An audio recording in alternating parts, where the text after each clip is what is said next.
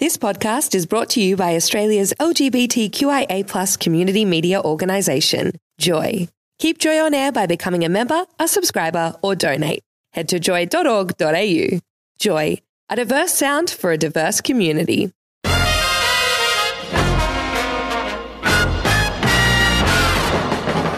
Now on Joy 94.9, this is The GLLO Show with your hosts, Victoria Police LGBTI Liaison Officer Gabrielle Tyack, Joy's own Will Lanting, with a range of Victoria Police staff and Joy volunteers coming together to inform and support our diverse LGBTI communities. Here is The GLLO Show on Joy.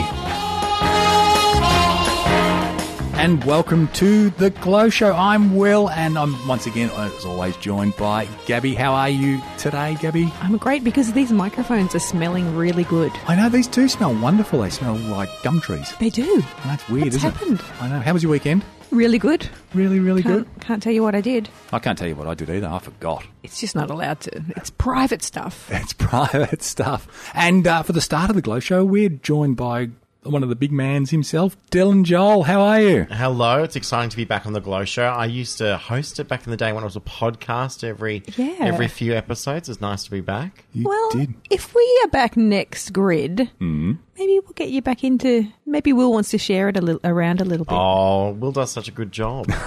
He does. He does. And he probably doesn't want to share, but maybe just one. Oh, we've got to at least give him one to do. yeah, Choose good. your own topic. Oh, that, well, there's so many areas of policing you can cover. I know, but what haven't we spoken about that you'd want to hear about? That's a big question. Oh, I'd, it's- I'd have to rack my brain. Yeah, well, maybe get back to us and tell us. Yeah, maybe what to do. Some hypotheticals. Yeah. Some A hypotheticals. hypothetical show. Yeah, about what to do if someone approaches you with something. I had an interesting, uh, interesting tidbit of like what to do if things are legal or not. Some like knowing the law behind someone approaching me at a concert asking me to buy them alcohol if they're underage. Ah, just don't do it.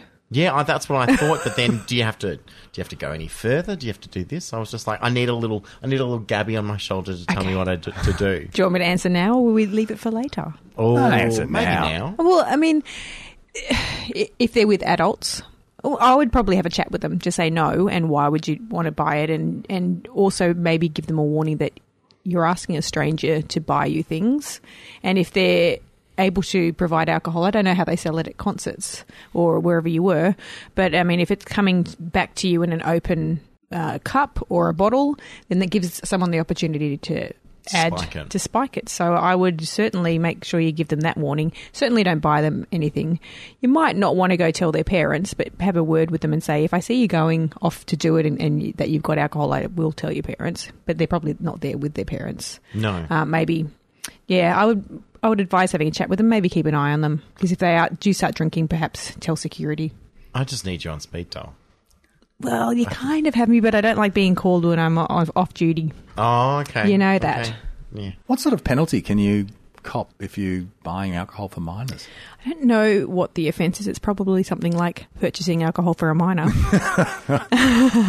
um, it, it- I would assume it would be a penalty notice, a fine, rather than a charge, because it would be in a, a summary offence. It's not one of the most heinous offences that you can commit, but it certainly would is an offence. Would the minor themselves get in trouble as well? Yeah. They would. Uh, they might. I, I still don't think they would get any penalty at all, but it would probably, if that was brought to me as a police officer, I would have a word with them and then possibly have a word with their parents. It would just depend on the situation, but you've got to make sure that they're aware of the consequences, and there's a reason why there's the age limit for consuming alcohol at 18. I mean, obviously, other countries have different age limits, and possibly that's something that we that should be considered here or not. I don't know whether it changes any um, behaviours or any consequences of behaviours. But um, yeah, I would certainly be having a chat with them at the very least. No, fascinating. Once again, this is the GLLO Show is absolutely fantastic, full of information and experiences and so on and so forth. We have been talking a little bit about if you need a, a Glow officer, uh, if you have an incident with the Victorian Police or you have an incident uh, out there for yourself and you want to contact a Glow officer. Gabby, we have a lot of listeners. Uh, the, the show's becoming reasonably uh, popular. Um, we've had some people contact Joy uh, for some information, and unfortunately, Joy cannot handle police matters. So, uh, if you if you have um, want to say something about our show and all that, once again, you can contact Joy, contact the GLLO Show at joy.org.au. We'd love to hear what you have to say about our show. But if you have a police matter, we can't handle that here. You need to contact the Victorian Police. So how do we do that, Gabby? Yeah, always in an emergency, you contact triple zero because emergency means you want police to attend immediately. So triple zero is the way to go about that. If it's not an emergency and you're just, just wanting to report something that's already happened and you don't need an immediate response, you just go into your local police station or ring up your local police station and all the phone numbers and contact details are online. And you can also get a list of glows around the state online. So you just go onto Victoria Police website and type in GLLO or one of the keywords gay, lesbian, something like that, and we'll come up with a current list of where all the glows are. So the glows are around to be a contact point for the LGBTI community who may have a number of different barriers as to why they not may not want to speak to police or contact police. Um, and so the glows are basically there to be that contact point. Can you request a glow if you're calling up in, in an emergency, or is it just whoever's there? You certainly can request a glow, but we don't advise it. I mean, you, you can request them, but the likelihood of one being there, we've got 300 around the state, which is a great a big number, which we, didn't have a few years ago, certainly not that many. But given we've got a, a police force of um, 16,000 members who are patrol members um, and working and, and available, looking for 300 people in amongst 16,000, it's highly likely you're not going to find one that's actually working in your area at the time. Are the 300 people spread out? Like, are they are they in the city? Are they in the country? Are they? All over the place. We're trying to make sure that we've got more glows in regio- regional and rural areas because we know that living in those areas, they often have less access to services and may feel more vulnerable uh, and more isolated. So we're trying to make sure that there are glows in those police stations in those areas. If you don't have one, always ring up your local police station and say, "Hey, do, is there a glow there?" Or look online and see if there's a glow at your station. If there isn't one, you can always contact us um, and say, hey, I live in this area. We don't have a glow. Can you help me get one in that station? We're certainly help, ha- happy to help you. And it's also beautiful to know as well that they're not just in the police station, but they're also glows within various police departments as well. So it's uh, not just a frontline uh, initiative; it's uh, all across the board. Yeah, so we have PSOs, so protective service officers who are on the train stations who are glows. We've got glows within our custody officers, glows who are unsworn members. They're all over the place. Tremendous. Anyway, thanks for dropping by, Dylan. We happened to lash you and get you into the studio quickly for a quick g'day. Lovely to see you again. And thank you for solving my query. we'll bring back some more and I hopefully have better answers for you. I wasn't prepared. I like being prepared. Oh. Keep me on my toes. But one last thing before we Yep. go, I had the most amazing lunch today. Oh yes, Eh, downstairs the dumplings, beautiful. Cheeseburger dumpling, a dumpling that tastes exactly like a cheeseburger. Oh. You got to try it. I think that sounds like a crime, to be honest. A good It's- crime. Oh, man. That'd drive me to crime. They were sensational. Got to try it. Anyway, you're listening to The GLLO Show, 94.9. Missed an episode? Or want to hear this one again? Our GLLO Show podcast is published immediately after the program goes to air. Nice, huh? Head to joy.org.au forward slash The GLLO Show or subscribe to the program on iTunes so you never miss an episode. Welcome back to The GLLO Show. I'm here with Gab. Now, a couple of weeks ago, Gabby, we um, had the uh, Wet on Wellington people in. We talked Yes. about some of the laws and that on sex on the And, premises. and also one of the detectives from our SOCIT unit, sex, sexual offence child investigation team, child Quite- abuse investigation team. Quite an interesting topic. Um, Yeah. Yeah, look, tough things to talk about, um, but very informative for the community at large, which is really good. And tonight we have someone sort of a similar sort of thing. Um, great information. Who we got in this evening? We've got Donovan Pill Mm-hmm. from SECASA, and I'll let you know what that is. That's a Southeast East Centre against sexual assault. Welcome, Donovan. Thank you. Thanks Yeah. for having me in tonight. Welcome. Now, Donovan, what? Um, first of all, tell me a little bit about yourself. What got you involved in SECASA? Ah, sure. Um, so I'm employed there as one of the counselors um, and I guess I've been doing that. I've been involved in counselling as a social worker for nearly 20 years. But um, yeah, so it's yeah, and I guess it started long before that as I guess um, just an interest in sort of wanting to I don't know set things to right to some extent, and started out yeah as a teenager, sort of you know involved with a few community activism things, and then sort of took off from there. I so guess. explain to me what SECASA is. Yeah, so CASA is, a, in essence, really we're a counselling agency.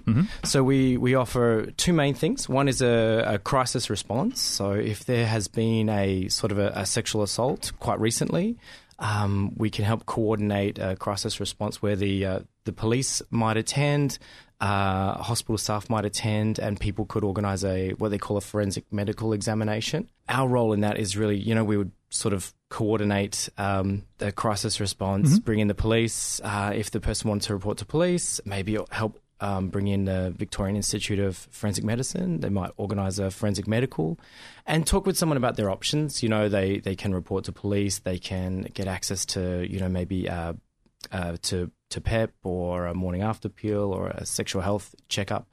And of course, counselling. So we would sort of be involved in coordinating that in the crisis care unit. But then we also offer counselling, I guess, in the follow up from that, but also for people that might have experienced sexual assault maybe some years ago, or maybe even early in life, in childhood or as a teenager. So it might so have been you're some time. You're there for long term as well, as, as well as immediate. Absolutely. So when somebody um, experiences a, a sexual assault. I, I imagine it's quite natural they would go to the police first. Is Oh, that common, or always. would they go to SECASA first? Well, I guess that's why we've got Donovan in because Yeah. I think people who are victims of sexual assault, whether it be recent or historical, often don't think of other services. They only think, I'm a victim, I need to report to police, or I don't want to speak to police. And that's the end of their Yep. thought process. But while we have Donovan in here today, he's from one of the services that don't have to involve police because if you're a victim, we want to make sure that you're getting the right care.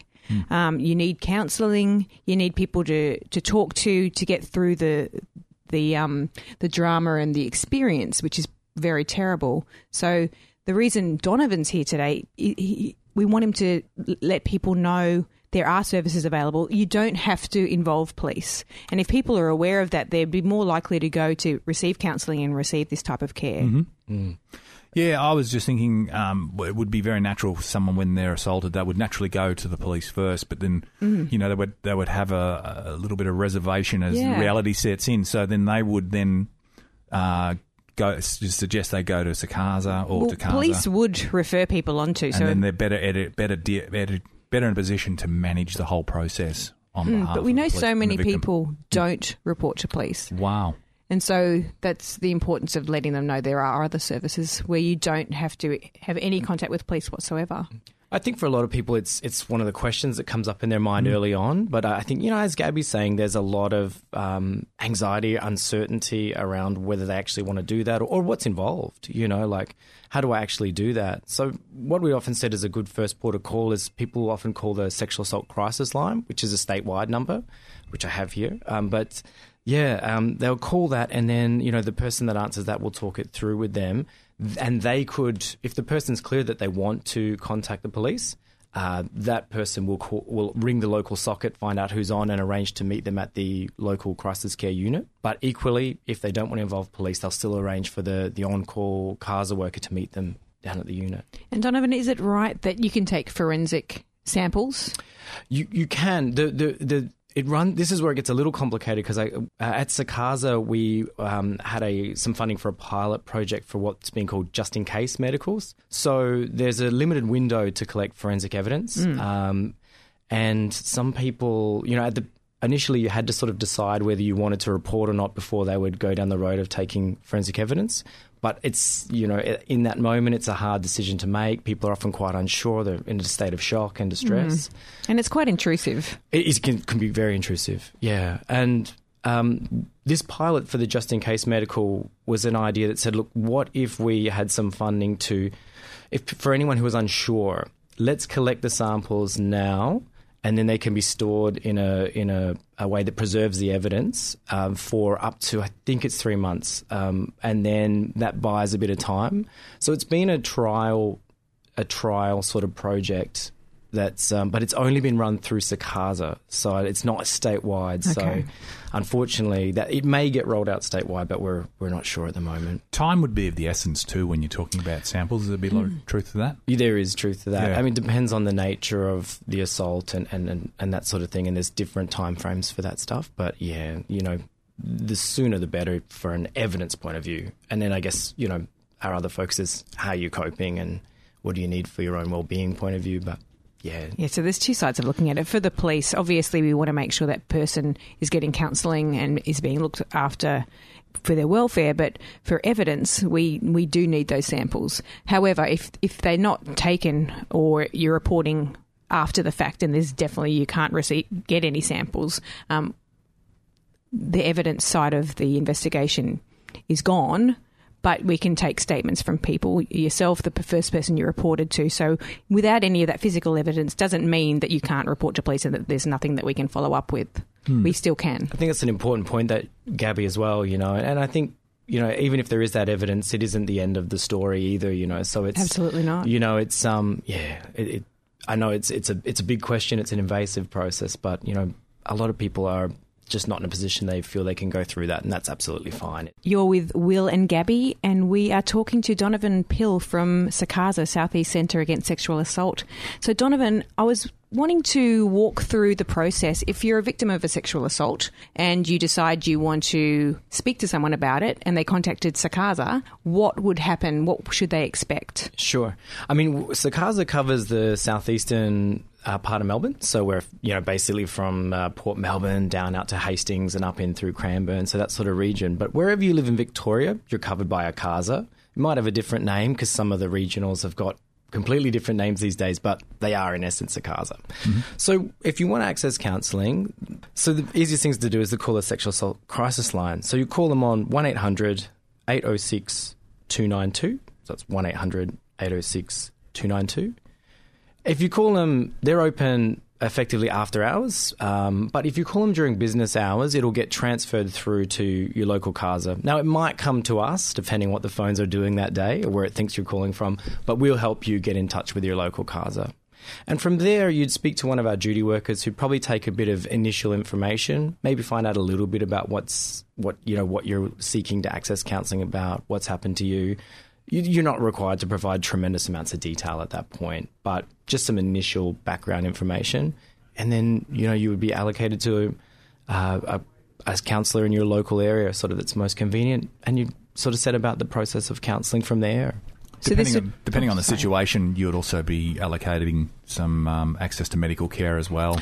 Yes, if you you know if it's a recent assault, we'd certainly be dealing with all that stuff sort of through the crisis response, yeah, and asking some questions about how your medical care is going, how your safety is right now. It might be someone who's assaulted you who you are in ongoing contact with, you know, so we'd want to establish your safety and your immediate needs, you know, uh, before progressing to counselling. Absolutely. And so, does the counselling then progress into face to face counselling? Yeah, that's that's the, the essentially, what it is. You know, we'd face you'd meet up in person to um, sit down with a counsellor. We, we don't at this stage have a lot of options for sort of online based counselling or phone based counselling. We're still a bit old school in that sort of face to face way, but it is nice to have that connection sometimes. I, I think if you're regionally and you and you're experiencing a bit of difficulty accessing a service, you know, there, there's some capacity for outreach and things, but it's something you could certainly discuss with a duty worker. Yeah, it begs the question too. I mean, uh, you're dealing with something as serious as sexual assault. You know, uh, one-on-one's probably the best thing in the world. But then when you do mention that people are in remote areas too, then yeah, emergency or access to other communications may have to be considered another option. Yeah. yeah. When we think of sexual assault, most people think about male assaulting a female, but that's not always the case. So, if you were a male who was a victim of uh, a sexual assault of, of an, another male, or perhaps a male being assaulted by a female, or a female being assaulted by another female, can you provide services for that kind of scenario? Yes, absolutely. Yeah, and it, and it comes down, you know, we really do our best to try and ensure that people are comfortable with the person that they're working with, and you know, for whatever reason, be it, you know, the, I mean, sometimes it's simple as they just don't like the look of you because you're they remind you of someone they don't fancy very much or something, you know, but. Um, yeah, no, absolutely, and it's and I would always encourage people just to sort of you know be as open about that as, at the initial contact as they can or as they feel they can. You know, we can we effectively sexual assault, you know, is a, is a is a crime of sort of you know uh, power and control over somebody else, and there's sort of you know sex is sort of the vehicle for that. So you know there's a lot of commonality between things, but there are some important differences. So we you know we can certainly accommodate for all of that stuff. I think the big golden question is, and it's um, probably be very hard to get this with statistics by the nature of it, is that do you think um, people of same sex assault are less likely to come forward than normal uh, heterosexual or sexual assault. Is that a very real fact? And do you have statistics to As you say, that? uh, not statistics to hand. uh, Anecdotally, you Yeah. know, it's another layer, isn't it? You know, Yeah. I think it's an, often another barrier that people sort of feel this uh, fear of uh, being judged, or, and I would say even sometimes fear of not recognizing. I, I hope that comes out okay. But sometimes people say, No, it's true. "Did- what Very happened to me? Does that count? You know, I felt I didn't feel right about it. That didn't feel okay to me. But am I supposed to be okay with it? Do I should I really even approach a sexual assault center, or should I approach police? You know, and, and I think if you're having those questions, I would say it probably is worth approaching and just having a chat. You you can be anonymous, you can be informal. So I guess it's a couple of barriers. And will I be believed? Will I be judged? You know, so that so makes you it find harder. these are some of the some of the questions that same sex assault uh, people are having at the moment. That- It's like the similar things like that. Those Yeah. sort of questions. yeah, I, I, Yeah. I think it does present that extra barrier for a lot of people. Yeah. Well, when we were speaking to um, the detective from SOCIT a few weeks ago, um, we were talking about consent. So if you haven't heard that episode, make sure you go back and listen to the, the podcast of that show. Exactly. Um, but it it really does come down to consent. So no matter what sex you are and or gender you are, and what the gender of the person who you were, had that um, occurrence with, um, if you if at any time you have decided I don't want to do this, then that becomes a sexual assault. So doesn't matter who it was, doesn't matter who you are. If that's happened to you, you could be a victim of sexual assault. So you certainly can contact a glow or the police or a a person from any of the CASAs or sexual assault centres and just ask a question that doesn't hurt to ask um, if you're unsure. And, and if you are then a victim of sexual assault, then we can go through the process of okay, well these, these are the th- these are the things that you can do and these are your options. Absolutely. A very real thing. Now, uh, the CASA units, um, what other functions do you do apart from sexual assault? Do you do other services as well? Some some of us, um, like Southeast SECASA, has some funding to help people who've been in sort of domestic violence, family violence. So we can support with that. Um, it's tricky because it's that's not necessarily the same across the entire state. Yes. So um, again, if you're going through the central uh, central a crisis line number, they'll they'll help you with that. Or if you're calling during business hours and it comes to us, we'll we'll help out with that as where we can. Um, but that is predominantly our stuff. We, we do a bit of stuff outside as well, preventative work. We do some programs in schools around what does consent look like, you know, um, as well as. Well, that's how I met you. That's right, Remember as we well as other trainings. We were doing right. presentations at um, Thorn Harbour Health to the volunteers who go out into the sex on premises venues and, and talk about how to report sexual assaults and, and what's how to be safe when you're having sex. So that's how we met doing that Mm. That's presentation to those volunteers, which was great. No, it's it's fantastic work you do. You know, you need to be really proud of uh, the work that you do do. Um, my community thanks you for the support and love that you give us. We love and support you back. Um, now, if I need to contact CASA or SECASA, Sure. What's some? Want to run again over the numbers or yeah. websites you've Look, got? ra- rather than sort of bombard you with numbers, I thought I'll just go for the start off with the, the sexual assault crisis line. It's statewide. It's a free call. It's 1 800 806 292. 1 800 806 292. It's an after hour service, but if you call during the day, it'll bounce through to us or your nearest CASA, so someone will be there to take your call. Tremendous. And if you want to speak to police, ring your local police station, contact your local glow, and you can find us on the Victoria Police. Victoria Police website under GLLO, um, but always in an emergency triple zero.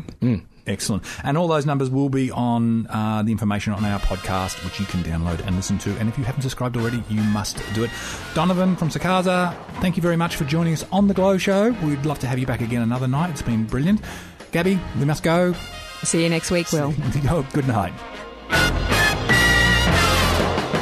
That's it from us today. Thanks for listening to another GLLO Show on Joy. Tonight's episode has just been loaded to the Joy website and our podcast feed on iTunes.